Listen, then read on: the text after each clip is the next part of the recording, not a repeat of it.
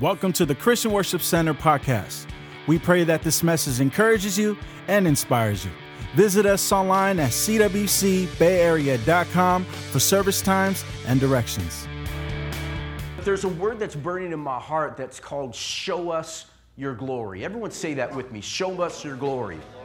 Stand to your feet, turn your Bibles with me to the book of Exodus. I apologize, you just got done sitting down from uh, giving. Uh, but Exodus chapter 3 verse 3, there, there's a story in the Word of God. It shares the account of the children of Israel coming out of Egypt. Egypt has always been symbolic of bondage in the world. And as the children of Israel are coming out of bondage, Moses goes up to the mountaintop, and it's in the mountaintop God gives him the Ten Commandments. And while he's up there, he's up there for over 40 days, and the people begin to get nervous and uncomfortable. They're like, Where's our leader at? Where did he go? We haven't seen him for a minute. And so while he's gone, they get together and take all the spoils, all the blessings. Someone say blessings.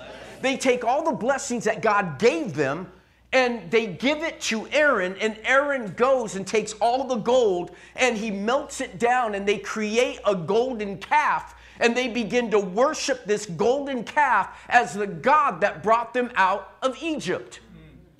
Have you ever given credit to someone else for something that God did? Come on. Come on, say it again, Pastor. But they begin to give honor to this golden calf over what God was responsible for. Now, they got the gold because God moved on their behalf. You got the job because of God's goodness. You got the wife and the family because of God's goodness. You got the blessing because of God's faithfulness. And as a result, you end up giving credit to someone else of what God has given to you. And it ends up drawing them away from God rather than drawing them closer to God. And God gets to the point where God is fed up. Someone say fed up. Fed up. Gets fed up with his people. How many parents are in the house? How many love your kids? How many have ever wanted to kill your kid? Put your hands down. Although I feel you, I, I just, just, just don't want to get you in trouble, okay? Exodus verse 3, 33 verse 3 says this Go up to the land flowing with milk and honey. God speaking to Moses. But I will not go with you. I ain't going. Get the people together, Moses, and go into the land of promise. But I'm not going with you. Because you are a stiff necked people, stubborn, arrogant do things my own way. And I might destroy you on the way. Bow your heads with me. Father, help in Jesus' name. Everyone says, You may be seated this morning.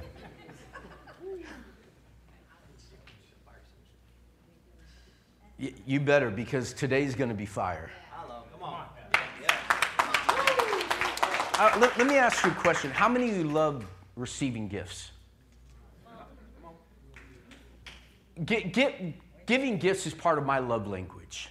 I love blessing my, my, my, wife with gifts. I love giving things to my, uh, my kids. I love watching them open up gifts or giving something to Kyrie. He is a huge Hot Wheel fan. So any Hot Wheel you give him, he is excited. He opens it up. And you know what? When I walk out of my house every morning, I every every this season that we're in right now, when I walk out, there are lilies popping up all over our walkway. Because my dad, when we first moved into this house, came down from Sacramento and planted these bulbs. He put all these bulbs in the entryway, and every year, these flowers that my dad planted come up. And when I come out, it reminds me of my dad. I lost my dad three years ago. And I love the gifts that he gave us in these flowers when I walk out and I see them. It reminds me of him. I love the gift, but I would rather have the person. I would rather have my dad here with me than the flowers to remind me of him.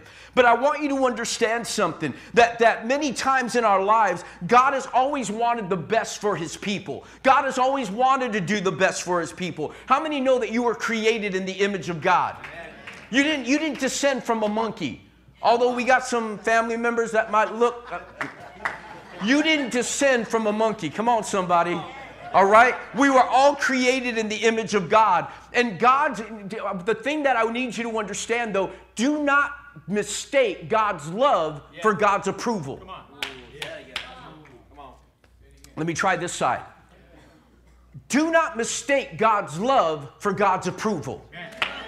My, my love for my children, there's things that my children may do. It doesn't change my love for them, but it doesn't mean that I approve of their actions.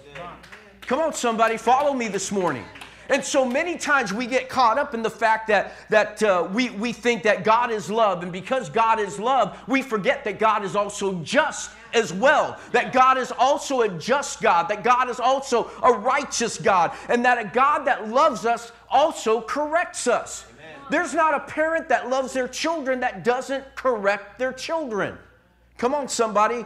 And see, that word stiff neck means this it's a compound word in the Greek that means to be hard, severe, stubborn, arrogant, rebellion, or to literally turn your back on someone. In fact, the Apostle Paul said that in the last days, people will become lovers of themselves rather than lovers of God and they, they, they want to hear what they want to hear. See, Moses uh, is getting ready to lead these people into the promised land. Through, through God's mighty hand, he brings them out of Egypt. The children of Israel had experienced the 10 plagues, they experienced the Passover, they experienced the Red Sea open. They walk through on dry ground. They see the Red Sea destroy their enemies. They get manna from heaven. They have a pillar of fire during the evening, a pillar of cloud during the night night that God showed up. He sends quail when they're hungry. God, they saw water come out of a rock. They experienced some amazing things from the presence of God. I came to tell you this morning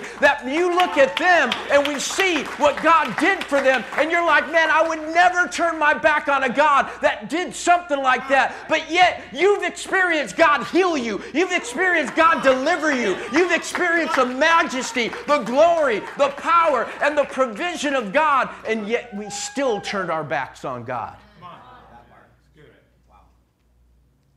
God tells Moses, I'll give you the promise, but not my presence. And you know what's sad? Is that in this day and age, most of us would be okay with that. Just give me what you promised me. I don't care if you don't go, but I want the promise. Wow. Moses valued God's presence over God's presence.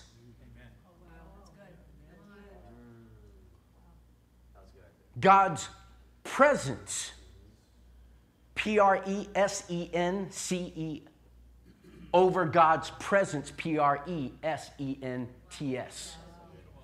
And many of us serve God because we want, the pre- we want to unwrap the presents of God. We want the gifts of God. We want the blessings of God. But we don't want the presence of God because when the presence shows up, it will change you to make you love people that are unlovable. It'll make you forgive people that are unforgivable. It'll make you compassionate to those that have hurt you. But the thing we want, we want the gifts of God, but we don't want the presence of God. Come on, somebody better hear me this morning.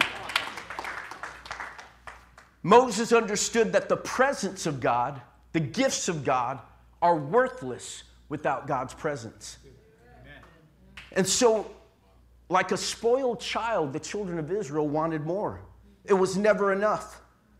They wanted the blessings of God without being faithful to God. Eh, what's a trip is this they don't take any responsibility. Moses comes down breaks the Ten Commandments, and he deals with the people because of their idolatry. And when he approaches the people and Aaron, Aaron says, I don't know what happened, dude. They gave me the gold, I threw it in the fire, and this calf came out. That, that's the word. I, I got the gold and I threw it in the fire, and this golden calf jumped out. It was like it was meant to be. How many times where you knew you were wrong, and yet you still didn't take ownership for what you did? And it just happened. This is just the way it happened. And you're living by what, what Aaron is saying. It was fate. It was meant to take place. But he didn't tell them about the fact that he was the one that created the mold. He was the one that fashioned the gold. He was the one that melted it down. That he was the one that fashioned it, put it together, and then they begin to worship it. The very things that we make with our hands become the very things that we begin to worship. We begin to worship our success. We begin to worship our family. We begin to worship our job. We worship our, our, our money, uh, the things that we've accomplished. But I came to tell you that those things mean nothing without the presence of God.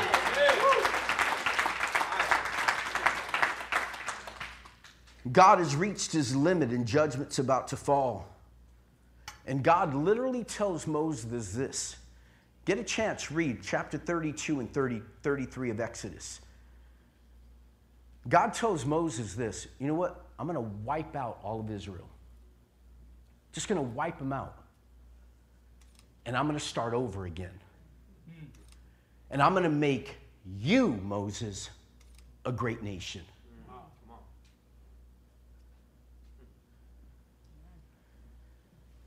Some of y'all in here be like, dang, we're good. Destroy these people. They need to be destroyed. Some of these folk, I'm tired of dealing with them.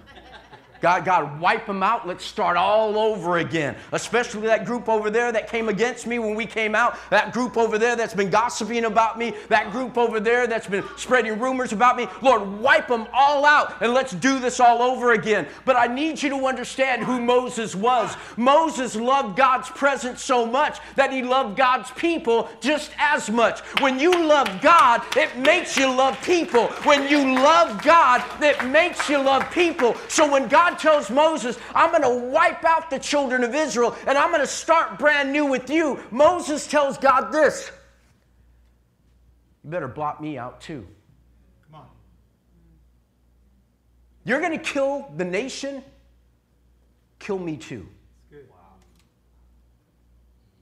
Because if your presence doesn't go with us, I ain't going nowhere. I don't want the promised land without the promiser.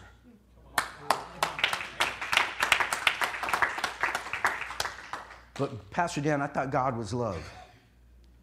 God is 100% love, but God is also 100% holy and righteous. I love what Warren Wiersbe said. He says, Truth without love is brutality, but love without truth is hypocrisy. You need truth to work alongside love. Amen. They're not mutually exclusive. And how many consider yourself to belong to the Lord? Even online, you, you belong to God. That God, God, you belong to God. That you're not, you're not an orphan. If you belong to God, Hebrews chapter 12, verse 6 says this For the Lord disciplines. Uh oh. This is New Testament, baby. Well, you know, Pastor Dan, you're preaching out of the Old Testament right now and you're talking about God ready to destroy. We're under the dispensation of grace. Well, tell that to Ananias and Sapphira, who were killed in the book of Acts for lying to the Holy Spirit. God's still just, God's still holy. For the Lord disciplines those he hates. Why does God discipline us? Why do you discipline your kids? It's out of love. You don't discipline your kids because you hate them. You discipline them because you love them. You, you want to prepare them, you want to protect them. And God says, For the Lord disciplines those he loves, and he punishes each one he accepts. As a child. And so if you belong to God, you better be prepared that when you get out of line, that your loving heavenly Father loves you so much. I'm not going to allow you to get off and get off on that side. I'm going to bring you back in. I'm going to take the belt off. I'm going to take the chancla if I have to, and I'm going to get you back into order, and I'm going to restore you, and get you back where you need to be. Come on, somebody say amen. It's God's love that brings correction. I need you to understand how many of you have ever put GPS on your, your car to get somewhere and then made a wrong turn? What, what happens after you make the wrong turn? Sister Clara is tapping her husband right now. She's like, I know someone that does that. Not him, just someone you know, right? What's it say? Rerouting. What's correction? It reroutes you. Because you made a wrong turn and God loves you so much, He's trying to get you back into order. To get you to the destination, to the plan that He has for your life. It reroutes you. I need you to understand that correction brings direction.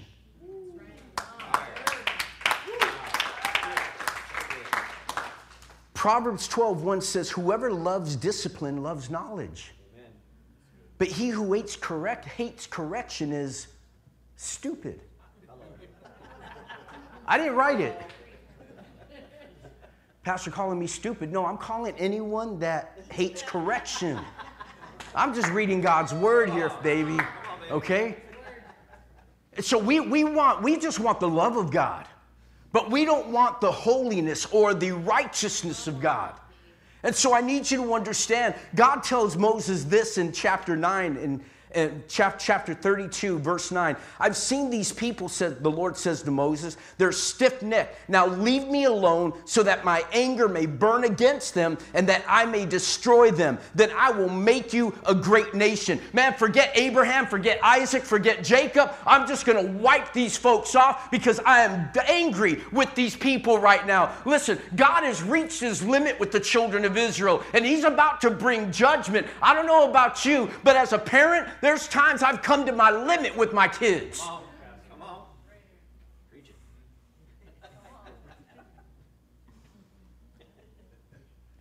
God invites Moses to make him a great nation, but Moses refuses.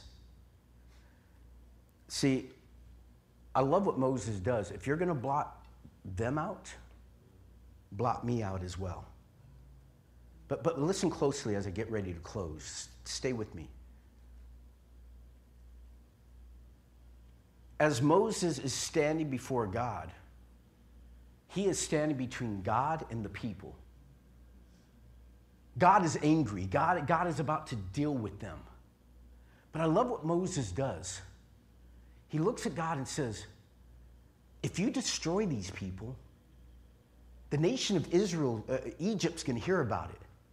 And says that God wasn't powerful enough, He was powerful enough to deliver them, but he wasn't powerful enough to bring them into the promised land. Wow. So he destroyed them. What's he do? He reminds God of his promises. Wow. No, no, you didn't hear me. He reminds God of his promises. Listen carefully. The Bible says this in the book of Amos, and let, let, me find that scripture real quick. Amos 3 7 says, God does not do anything on earth until he reveals his secrets to his servants, the prophets. Before God does a thing, he always tells a human being. He always finds a prophet to share with them what his plan is. But he doesn't share with them what the plan is so that they could say, Yeah, destroy them, God. He shares it with the man of God who loves God, someone that loves God because they love people. He shares it so that someone will stand in the gap on behalf of the people and pray, God, please don't destroy them. God, no, don't wipe them out. That's what God did when he came to Abram and said, I'm about to destroy Sodom and Gomorrah. God, would you do it if there was only 50 righteous people there? No. How about 45? No. How about 40? No. How about 35? And he negotiates with God all the way down to 10. Because God isn't looking to destroy, When God shares judgment, it's not that he wants to carry out judgment. The Word of God says that I look for a man to stand in the gap. Now, you got to hear me this morning. I look for a man to stand in the gap. God shares his frustration. The Bible said he spoke to Moses like a man speaks to his friend. And God's just telling Moses his frustration. Have you ever been frustrated? Have you ever reached your boiling point?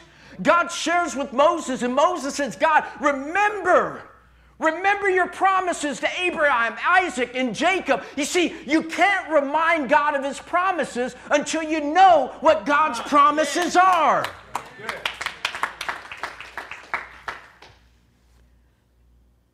Moses stands in the gap on behalf, behalf of the people.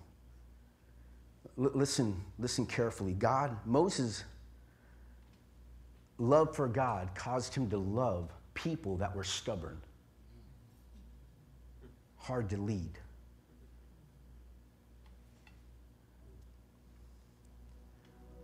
I will never apologize for believing the best in people.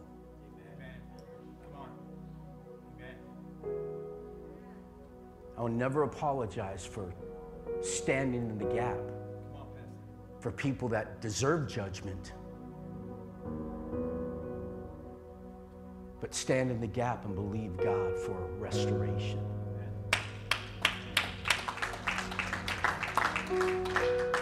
See, I'm, I'm not here just to point out your sin or our sin. I'm here to stir you to repentance. It- what, what blows me away about this is that you, you can't love God and hate his people. How do we do that? How can we love God but then hate people? The book of James calls you a liar. But you don't know what they did to me. It has nothing to do with that. Because he forgave me, I have to forgive others. as I close, I want you to see, see this part. And this is the part that really moved me. Our land is in crisis right now. We live in a time of crisis. But now's not the time to point fingers or attack one another.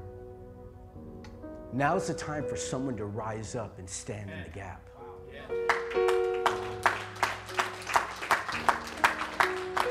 God's going to destroy the United States of America. Yeah, destroy them, God, wipe them out. No, we need a Moses to rise up and say, God, if you're going to wipe them out, wipe me out as well. Someone that'll stand in the gap on behalf of our nation, that rises up and say, God, you can't destroy them. You can't do that. If you're going to wipe them out, wipe me out as well. Because, God, you made a promise. You made a promise, and we made a promise to you to be a nation under God, a nation that trusts in God, a nation that lead, lead, leans on God, that believes in God. I love what happens here. The Bible says that the Lord relents. God changes his mind. And after God changes his mind, check, check this scripture out as I close. That, that's my third closing, the real one, okay? It's the real one right here. Verse 15 Then the Lord said to Moses, after God says, Okay, I'll go with you. If your presence doesn't go with us, don't send us from here. How will anyone know that you are pleased with me and these people unless you go with us? What will distinguish me and your people from all the other people on earth? What made them different? What made Israel different than any other nation? It wasn't their size, it wasn't their wealth, it wasn't their power, it wasn't their glory. It was one thing it was the presence of God that made them different from every other nation. What makes you? You're not better than anyone else, you're not stronger than anyone else, you're not prettier than everyone else, you're not more special than anyone else. But what separates you from the rest of the world is the presence of the living God that the Holy Spirit that lives inside you. That's what separates us. That's what sets us apart. It's the presence of God. It's not your house. It's not your wealth. It's not your talents. It's not your abilities. It's His presence.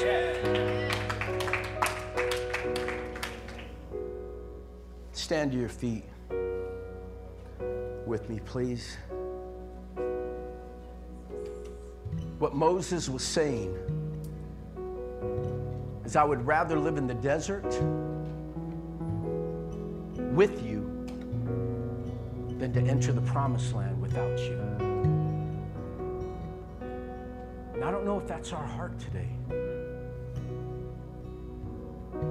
God bless me with a nice house. I don't need your presence, just give me the things. We're more concerned with the hands of God than the heart of God. We serve God because we're trying to get something from His hand instead of trying to seek His face. Verse 18, this, this blows me away as I close. It says, Then Moses said, Now show me. What? Show me. This brother's bold. He was just about to get wiped out with the whole nation.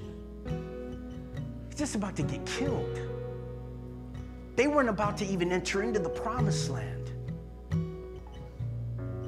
They were all about to get wiped out, and God relents. He gets what he wanted from God. God relents. And what's he do?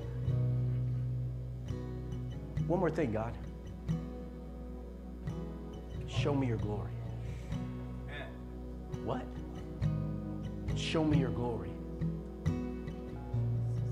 I want to see it. I want to experience your presence.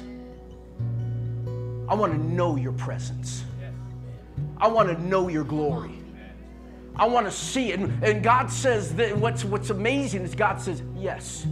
You can't see my face because you can't handle it. Do you imagine this? Moses, greatest prophet to ever live. God places him in a mountain cleft. And as God is walking by, now you know God doesn't have hands, He doesn't have feet, He's that God's a spirit. But as God passes by, the Bible says God literally put his hand over his face, and all Moses was able to see was the back of God. He experienced just the remnant of the presence of God. Moses was considered blessed because he saw the back. Here in this day and age, because of Jesus dying on the cross, raising again, we don't have to pray for the back of God.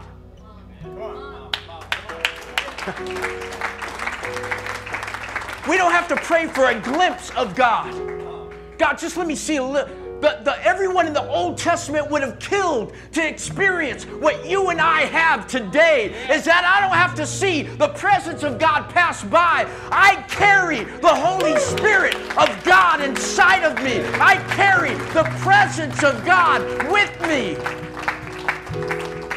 Stop looking for the things of God and start carrying the glory of God. I want to see the glory of God in my lifetime.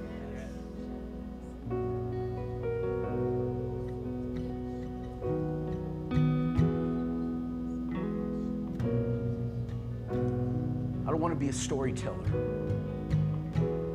of what God did in the past. I want to experience God's presence in the now. I don't want to talk about Red Seas opening. I want my Red Sea to open.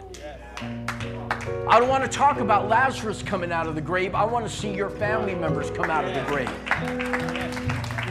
I don't want to talk about the upper room where 120 got filled. I want to see 120 filled when the upper room, where God comes and begins to fill a hungry people that just want God, that just want His presents. Lord, I don't want your presence. I don't want the gifts. I want you. You can keep the gifts, but I want you. You can keep the blessings, but I want you. God, more than anything else, if you never answer another prayer, if you never heal another body, if you never deliver another person, if I have your presence, then I have everything that I need.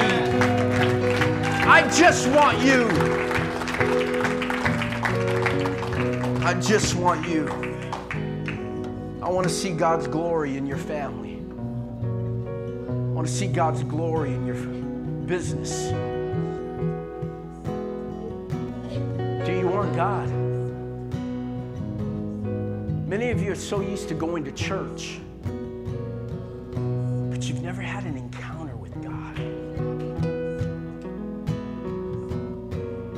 I apologize for that.